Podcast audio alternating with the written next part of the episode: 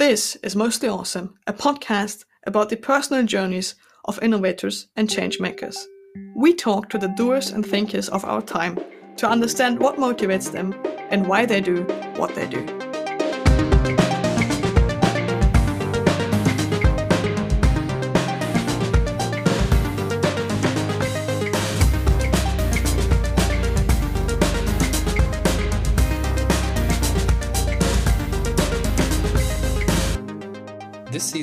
Brought to you by your hosts, Anne and Strajit, and the entire CDTM podcast team in Munich. In this week's episode, passion fruit is on the menu, as we are happy to welcome Jen and Michelle, the co founders of Passionfroot, a company that is aiming to empower the independent businesses of tomorrow. But before founding Passionfroot, both Jen and Michelle gained various significant experience in other companies. Jen, with her business administration degree, comes from a strong VC perspective. Michelle, with her computer science degree, contributed to the backend development at Airbnb, Shopify, as well as iCloud. Together, they now build a solution for creators that allows the creators to maximize their time spent on value creation and minimizes the effort for all the overhead work. Throughout the episode, we will dive deeper into how Michelle and Jen met, how the funding process of Passionfroot worked, and how they approached the never ending challenge of recruiting the exact right talent for Passionfroot. Welcome, Jen. Welcome, Michelle. Uh, we're really looking forward to this episode and deep dive into what it takes to build a new and upcoming product. Thank you so much for inviting us to come on the on the podcast show. Yeah, thanks for the invite. We're happy to be here. Yeah, so my name is Jen. I'm one of the co-founders of Passionfroot and started this company last last year. Up until then, I was actually sitting on the other side of the table, being a VC investor at B2B Partners, uh, which is an early stage venture capital firm. So also seeing basically the entrepreneurship or startup side from different angles. And I studied initially business in at the Mannheim University and then in Paris, Madrid, and Berlin, then at uh, ESCP Europe, and worked, yeah, in a lot of different stations. I'm Michelle. I grew up in Silicon Valley and I started my career working at Airbnb on the payments processing team there. So, really got to get my hands dirty with all aspects of the business, like learned more about finance and legal and business development, all of that stuff. And the reason why I'm actually here today as the CTO of Passionfroot is Jen reached out to me. I was living in Berlin, relocated to Berlin, working at Shopify. Jen reached out to me and we really connected over the shared value of wanting to start a company to be like role models for other women or minorities or people that you just don't traditionally see as founders. The whole story about how you guys discovered each other and met and decided to co found together sparks a lot of questions about trust. So, as far as I understand, the two of you were strangers when when you decided to, that you're going to found together, and founding together ends up intertwining each life, your life with your co-founder's life in more ways than one can imagine. And I imagine this this would be very difficult to do with somebody who's practically a stranger to you. So, how did you guys decide to make the leap of faith? Even though initially I wasn't planning on founding a company, after speaking with Jen, we really connected over this shared value of wanting to start a company to be role models for other women or minority people. And I think from there, we definitely connected on other things as well, including how we want to start run our company, how we want to actually build a business. We both really wanted to build a product that is loved and widely used so I'm actually really curious because I don't know, some some people start startups because they want to earn money, some have a product in mind, but you actually started out to to be role models as you just said. And I think that's a very different motivation. How do you take that into the whole deciding what product to go for, deciding what company to go for stage? I think, as you said, there are always different motivations for founding a company. I think it's always a mix of you know personal motivation seeing an idea or industry evolving changes in the market which come together which then you know like lead to that idea or to that specific start of a company.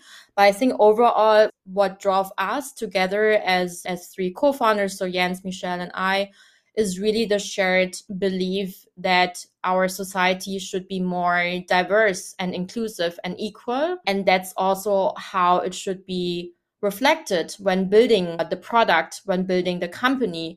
And I think that's kind of what brought us together to start a company together. And in terms of the idea or the industry we're tackling, we do see that the creator economy is a way to really, you know, empower, yeah, more economic mobility, more upward mobility, really empowering individuals over institutions.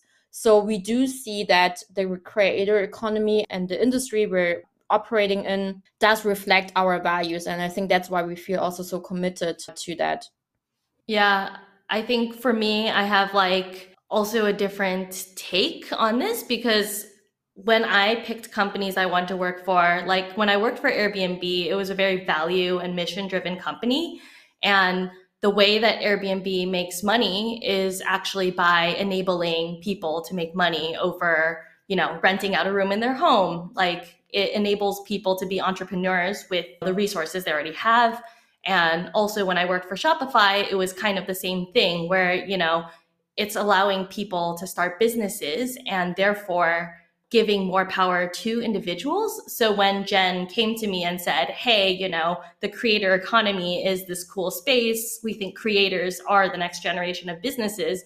I kind of just saw it as a logical next step. It was already aligned with the values of how I was picking where to work before. And the space was kind of new. There was no winners yet. And it just felt exciting. So Passionfroot is what we've been talking about all this while. This is a company that, as per your LinkedIn, you started less than a year ago in September 21. Now, I know that companies in their uh, teething phases undergo a lot of changes in terms of what their mission is, what they're trying to do. So, I think last year when I set out and decided to quit my VC job and to found a company, I, you know, like knew that I want to build a team that is aligned with my values and found co-founders who are mission driven, value driven, and also think big and think globally. And that was kind of how I went about. I met Jens 10 years ago, actually, when we studied in Mannheim together during our bachelor yeah, studies. And we went our different both our different ways. And then i actually saw him posting that he is leaving GetYourGuide. So he was there actually the day of the head of day trips at GetYourGuide to found our own company. And then we basically had a walk and we really felt that we clicked in terms of how we want to build a company what kind of ideas we're looking at. And the third co-founder obviously having a business background you need to look beyond your network because also your network can be very homogeneous right? So we didn't want to take on a third business co-founder but we needed a technical co-founder right? And i think that's also where you need to just look beyond your network. And that's also then how i reach out to michelle and in the end, what we did was a very, very long co-founder dating process. So we actually went on a couple of dates. There are these set of 50 questions from first round capital, which we went through in a couple of sessions.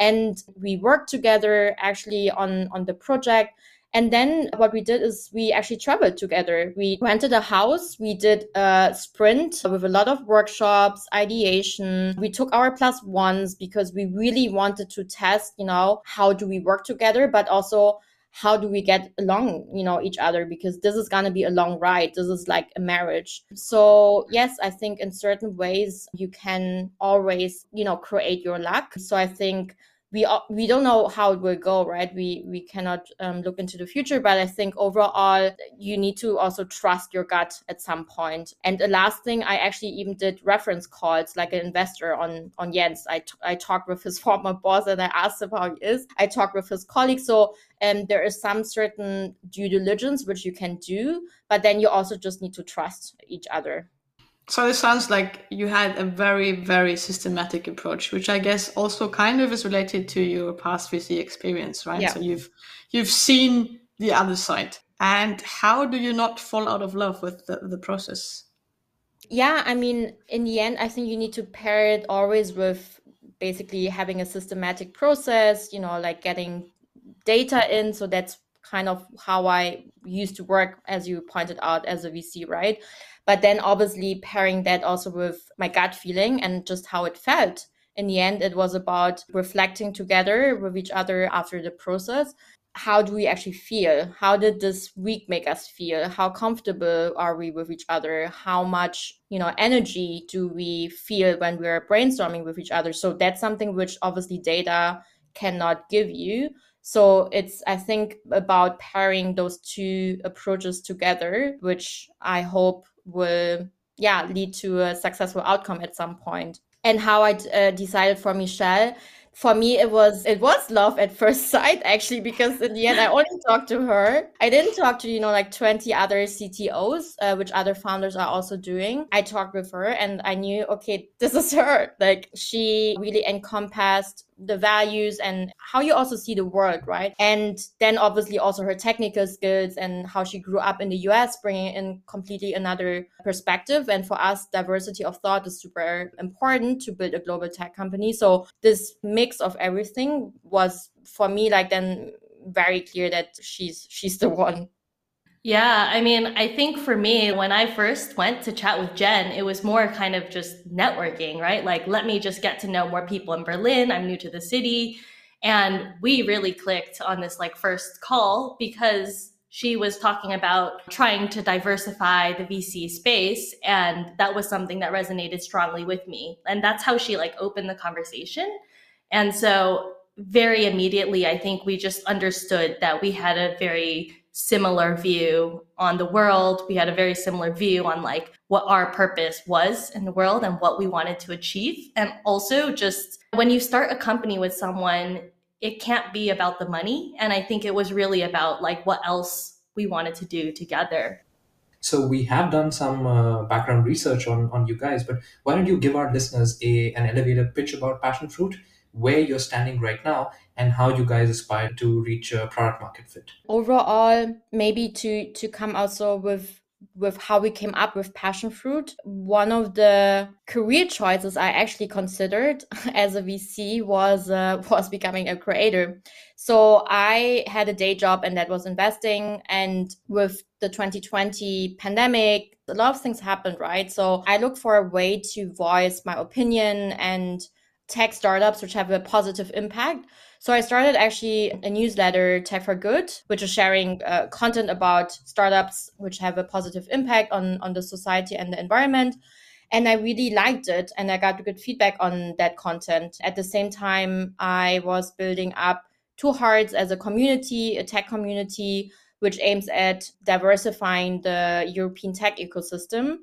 And that's also where really I considered making the jump and becoming a full time creator and building a business out of that. So I started to talk to a lot of creators, podcasters, YouTubers, people who write newsletters, and I saw this explosion of, you know, people who suddenly started to create content because they had more time. And that's when we really realized this is a completely new generation of entrepreneurs, which is evolving through this. And from there, what we then realized is that a lot of creators are spending time on their administrative and business activities rather than creating content. And they're lacking completely the infrastructure and software to run their businesses.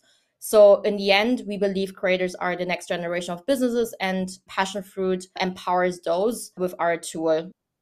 Yeah. So, as Jen mentioned, she interviewed a lot of creators and she found out that their biggest pain point is actually that they're spending much more time on admin than actually creative work.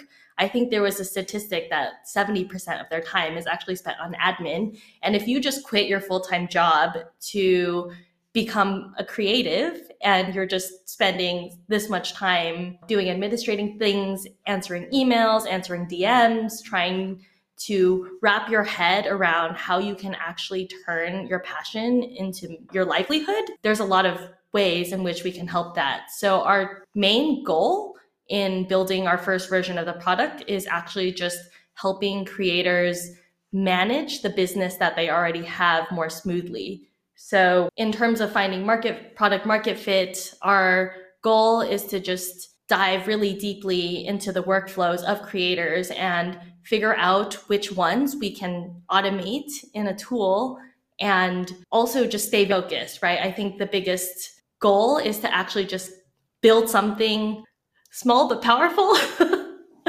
so, regarding these strong and kind of small MVPs in the beginning, What does just shipping it mean to you, and how do you handle the kind of this compromise of wanting to create the best product and also wanting to create a product quickly?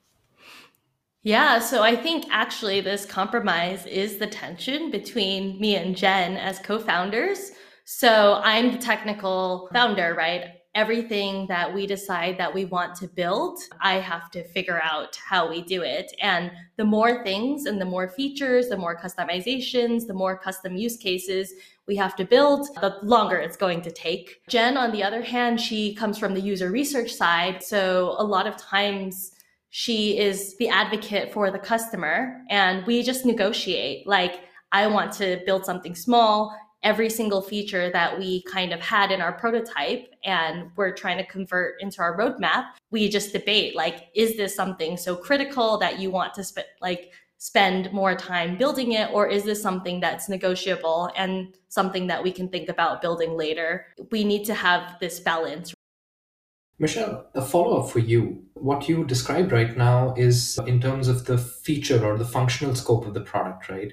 But what about uh, technical debt? Now, I know that many founders who are in the nascent stages of their, their startups, they are cutting corners in terms of code quality, in terms of you know just just uh, shipping something that is likely to run into a lot of bugs and problems. But just for the sake of uh, shipping an MVP, they still go ahead and do it.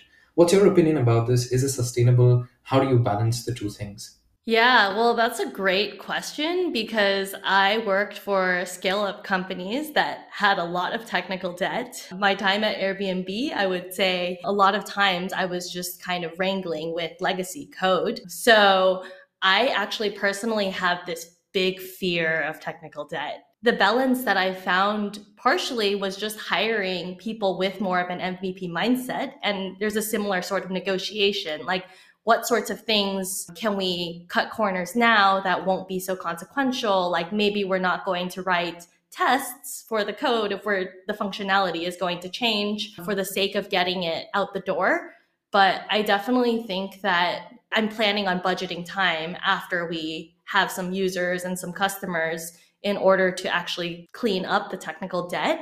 I think having a code base that's free of technical debt actually allows you to ship features faster in the long run and keeping the code quality up is it's worth the time. So regarding the tech stack that you're using right now, do you plan on keeping it or do you think that it's quite likely you discard it and build with something entirely different afterwards? So I think one strategy that we're using, and I think a lot of startups are doing this, is actually leveraging no code or low code tools to build parts of the product that are not so core. In general, I think we are building on a code base. We're using Remix, which is this new JavaScript stack I don't think that anything in code I have the intention of throwing away, but I know realistically that maybe at some point it will have to be rebuilt. But we're trying to avoid investing too deeply into code and trying to use other ways of getting validation that are quicker. Yeah, I think that's one lesson that they keep giving us in these uh, theoretical venture building less uh, classes also. Use Figma as much as possible for getting feedback. So we, we'll come back to the product and how you guys are going about building it, but we had also a couple of questions about the VC and the tech landscape, especially in Europe. So we pulled up a couple of statistics and found out that only 8.8% of the capital in 2021 went to mixed gender founding teams in Europe. Jen, maybe this question is to you. How is is the, the landscape right now in the VC industry? How inclusive is it, is it in these aspects?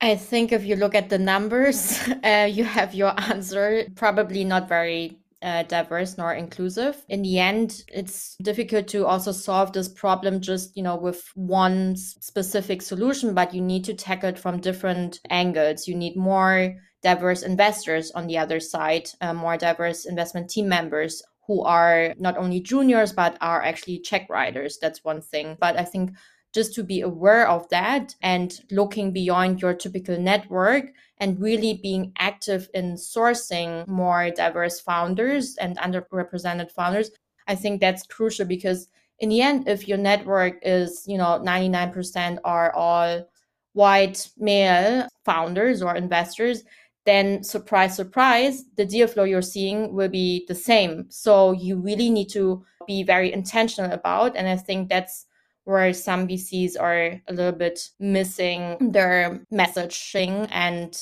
their real action then. So 50% of your angel investors are currently either female or from underrepresented minorities.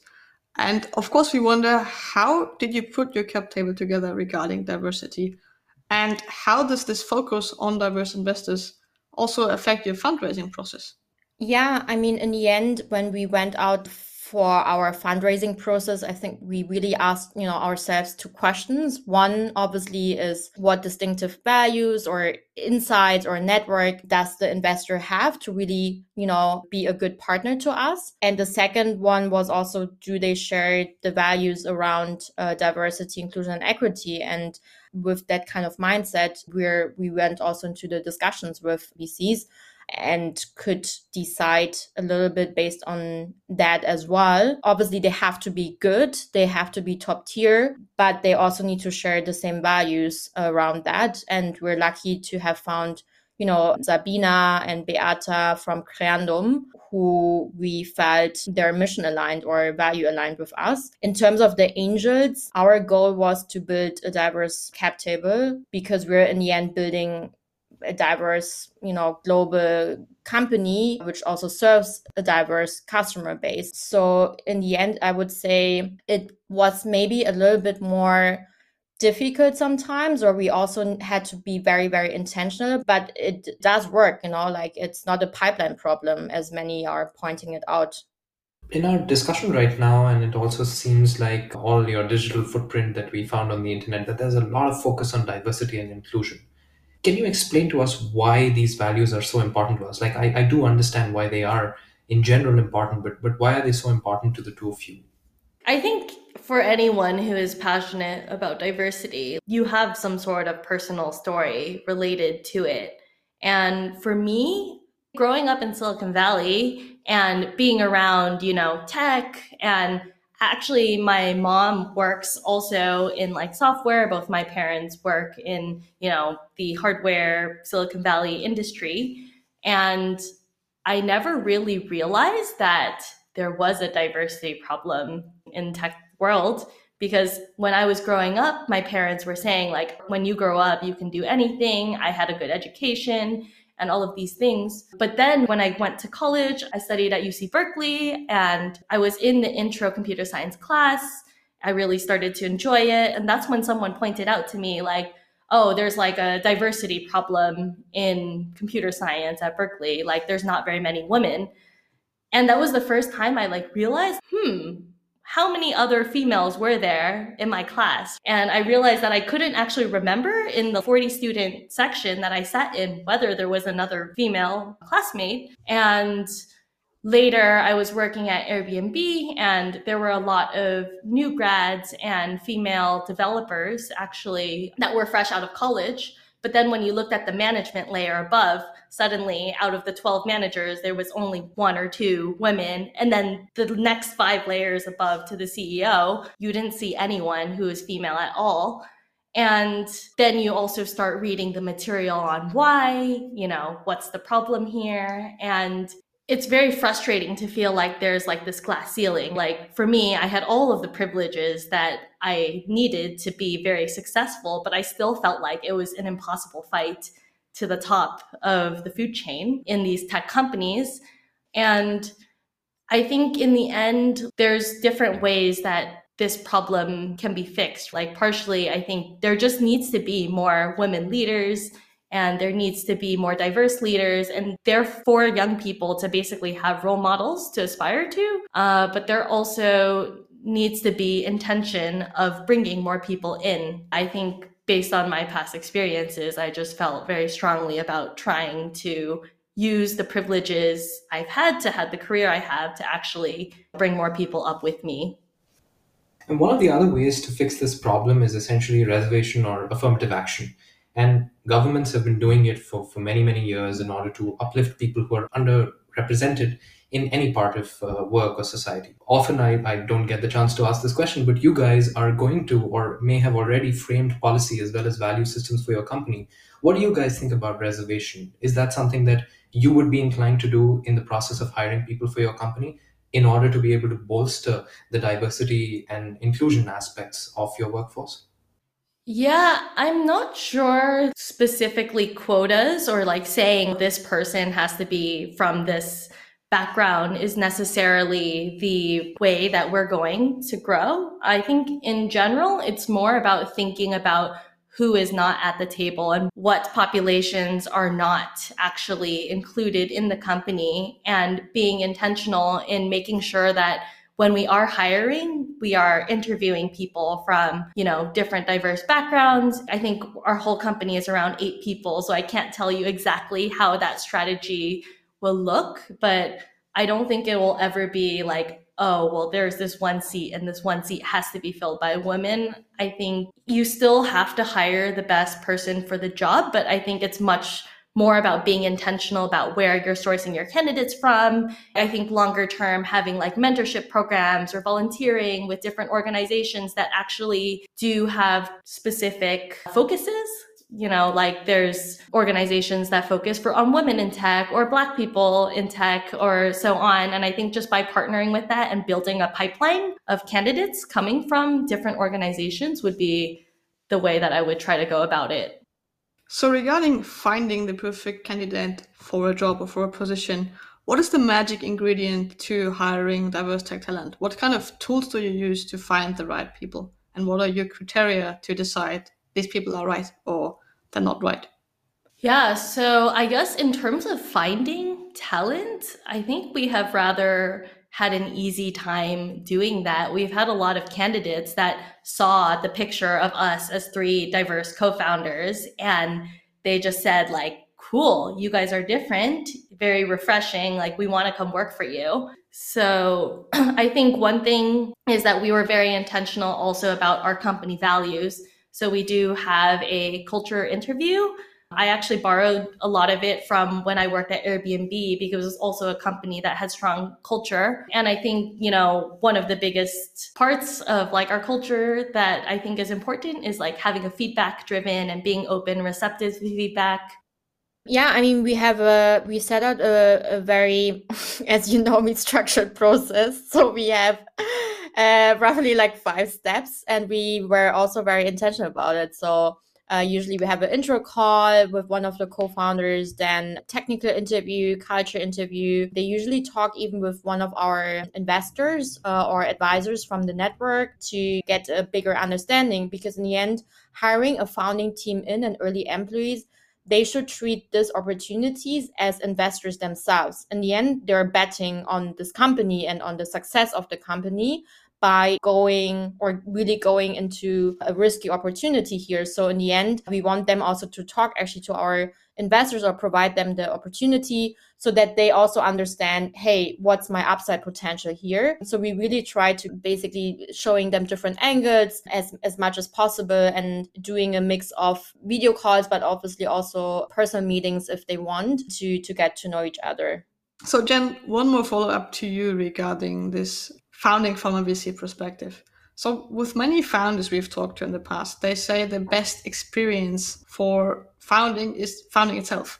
But for you, I feel like it, it's it's a great advantage that you've seen the other side and you've read the rule book. It appears so you've have all these processes in mind and you have a plan for every stage and really made up your mind in that process. Do you think it's an advantage to have VC experience as a founder? Or do you think it's sometimes also hindering you because you know so much and you know where all this goes?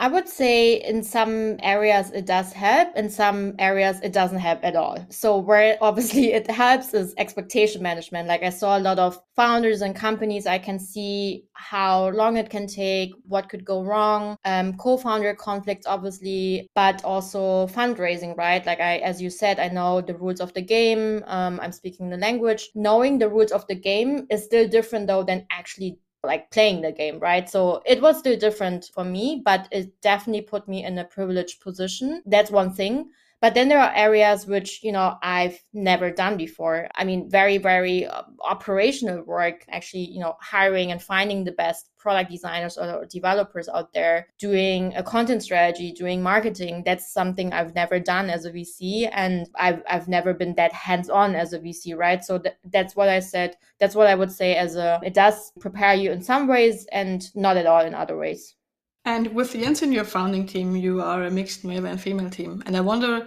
in comparison, was there anything that was different for you founding as female entrepreneurs? Would you say you had it more difficult at any stage or had a completely different journey at any point in time? In terms of fundraising, I would say no or at least not that we're aware of you know in the terms of questions we got etc but you never know right? Why people for example reject you. Could be also because of uh, unconscious bias but i would say overall no. And in terms of being a female founder i would say so far also it's more that we're channeling this to to our advantage i would say rather. Like being different is also good.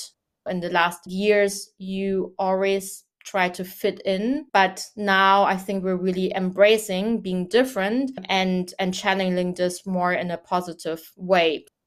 People tend to use the terms creator and influencer quite interchangeably. Do you see them as the same thing or do you see them as two different user segments of your product we see it as a different segment even though there is i would say i wouldn't say an overlap but creators also a very wide defined term, which is hard to define. Overall, we define creators as anyone who is creating content online and monetizes that. It could be either their passion or their knowledge and is building up a media brand with that. Oftentimes, those are even people who have, you know, very little following or are hackers or builders who are building digital products and micro SaaS businesses. So in the end, that's not really, or they wouldn't call themselves influencer. They're rather like gathering a community around them. So that's where we rather see the difference between that. And that's, yeah, how we are usually differentiating it. I know this is a question that's been asked multiple times, but I, I still feel that uh, since there's the two of you with us today, we can ask this once more. What do you think we as academia or as a society or as an industry can do more for there to be more female founders in the startup ecosystem? And please feel free to speak from the multiple experiences that you've had. I'm not so sure about the entrepreneurship part, but I think being a founder in Germany is actually quite difficult because of all of the paperwork that has to be done. So I think that's definitely one hurdle that probably could be like reduced. I think we had to go to the notary so many times. And I guess in terms of inspiring more women to be founders. It's definitely just sharing the story of other female founders and showing them that they can do it too. I think there's really a lot of different ways we we need to obviously tackle that. One, Misha already pointed out, we need more representation. We need role models because what you you know can't see you can't be uh, i think that's really clear then also having more diverse investment team members who are funding actually then diverse founders or even you know like non-diverse investment team people but who are just aware of of their bias and and are still investing in underrepresented founders, I think is, is another way. I'm not sure about quota, but I also feel that it's been so many years since, you know, we've been talking about this and nothing has really changed. So I do feel though that at some point, at, at least for companies who just are not able to do it, there, there have to be quotas. Otherwise, they're just not doing it. So from some VCs, we actually heard that they are putting quotas on their portfolio companies. So if they're not reaching a certain uh, level of diversity in their C level team, they're actually not going to continue to fund them.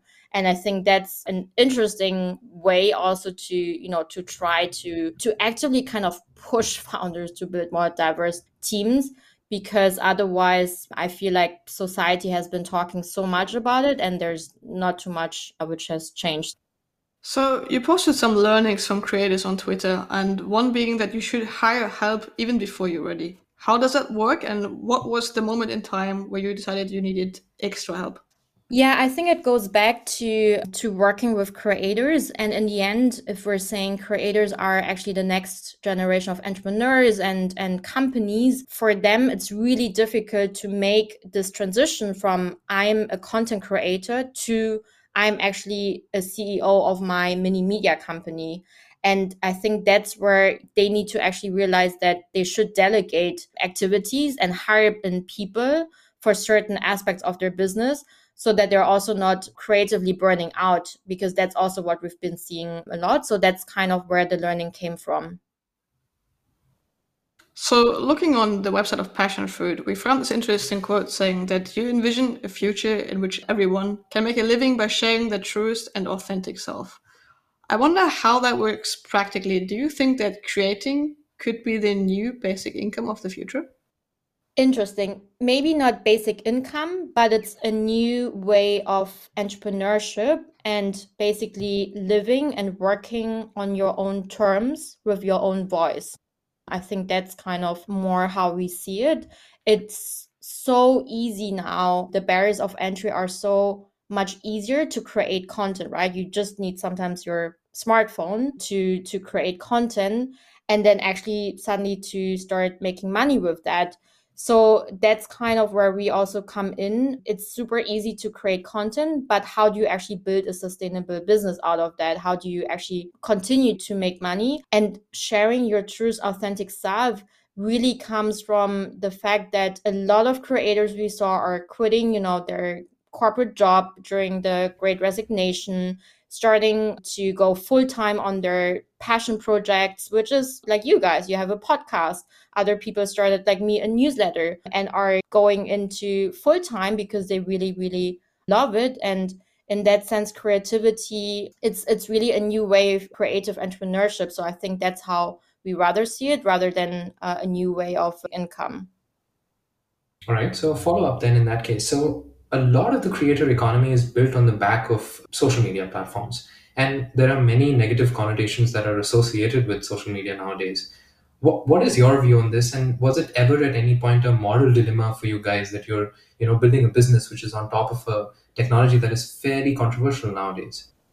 Well, I think that's one reason why we're focusing on the administrative side because I think that platforms are not going to be forever. And a lot of creators too can get like delisted from platforms if they say things that, you know, the platforms do not value. And it's very easy to completely lose your following. So I think that's like one aspect of it where we know that the platforms aren't necessarily the best way of monetizing or they're not the most sustainable way of making money but creators are still using it it is still a channel in which that their business is reliant on and we are going to focus on helping them with the parts that are not tied to the platform in terms of like moral dilemma you know technology itself it's neutral it's about kind of the way that technology is used like whether it's good or bad or not necessarily bad on purpose, but has negative impacts on society. I think in the end, it's not like necessarily a moral dilemma, but more like we want to carve our space out on the internet and show that you can do it in a good way or you can do it in a right way. And we want to build a platform that stands by its values. So, in some way, it's kind of standing up to the platforms that are more controversial, I think, by starting a business. And I think in the longer term, some of these platforms may continue to live, some of them may die, new ones will pop up. In our first episode of this season, we had a guest called Hassam who said that he doesn't believe in passion. And I think this is very interesting and a very different standpoint from the passion economy. So, what happens to those people who rather do what they're good at instead of following their passion? What happens to the project managers and to the accountants who maybe don't wake up and think this is my passion, but rather they're just excelling at what they do? I think Steve Jobs also said it, or some big Silicon Valley guy. But in the end, what happened to them? So, what happened to them in the last years that a lot of accountants and lawyers quit their job, took their knowledge and expertise, and then taught thousands of, of people then online on YouTube or on TikTok about taxes and accounting, which was super boring in in the past but now is being basically bringing into the society on a more mass scale, right? You can either teach physically in a room or you can teach millions of people around the world. And I think that's more what we saw in, in terms of that. And I do agree with you that there are always going to be people who don't want to be creators for sure. It's a little bit risky as well, right?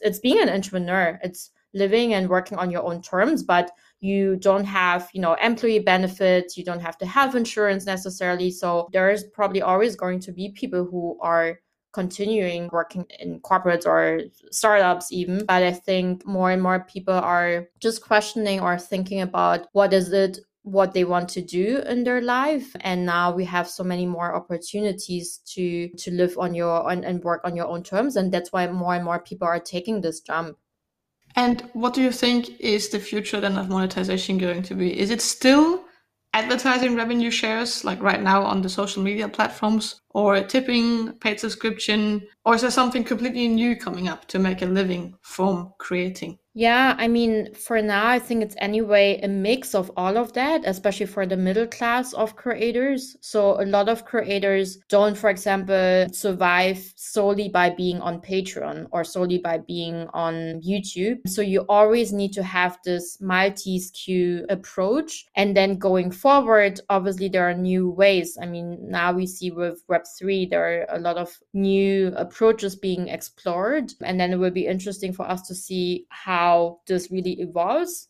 But i think it will be it has to be always a mix of everything because otherwise we're back to the power law where only a few creators win. They're gaining most of the following and and then the monetization and the rest is losing out. So to really build a more sustainable creator middle class we we it has to be a mix of all yeah, it's interesting you you mention a creator middle class. So as just a distant observer, it seems like it's either some creators who are making it really big, who have millions of followers on on social media platforms, and then there are those who are just scraping by. They're they're hardly getting any traction. Does this middle class really exist? And how do you think Passionfroot is going to contribute to, to its existence? Yeah, I do believe like in terms of working actually with with those creators who are part of this middle class who made the jump already and are full-time creators are just you know starting out maybe hiring their first one or two persons in and are starting to scale. So we do see that middle class definitely already existing and that's why our mission is also how do we you know empower them with the tools with even working capital with financial products to actually you know scale their their business because right now it's really a chicken and egg problem. They want to scale and grow further but they need also revenue obviously for that so they cannot really hire someone. There's not really a venture capital industry around the creator economy. So that's why there are a lot of different ways which are explored around revenue based uh, financing or working capital, which can then be provided to creators, uh, incubators, or accelerators for creators. So it's really very, very similar to the startup ecosystem. And I do believe that in that sense, uh, middle class can exist. They just need the right tools for that. All right, great. So I think now is a good time for us to move into the last segment of this episode, which is uh, you might have seen it. It's called the Toolbox. It's like a rapid fire where we ask you just one line questions about uh, the favorite book that uh, you would recommend to everybody, a podcast, and so on. All right, guys. So, what is one book that everybody should read? Principles by Ray Dalio. Yeah, I don't have a great answer for that. Then maybe you have an answer to what is an app that everybody should download? I really like Headspace for meditation. Is there maybe a podcast that you love listening to? 99% Invisible. On Purpose by Jay Shetty. What is a founder that you know that we probably don't know, but we should look into for the next season or the next year? Like somebody who you think is doing something cool and we should be aware of. Rebecca from one of the co-founders of Remy. They're building a culture platform for remote teams. Nice. Thanks a lot, Michelle and Jen, for joining us for this episode. It was great to have you guys. Thank you so much for the very, very thoughtful questions. Thank you. Yeah, thanks for having us. I had a lot of fun.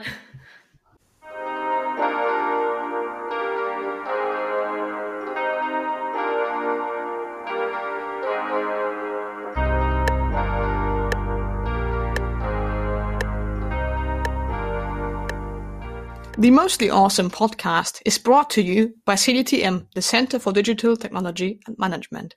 This episode is a product of great teamwork together with Annabel Schäfer, Frederik Junge, Kai Kirsch, and Julia Kozlovskaya.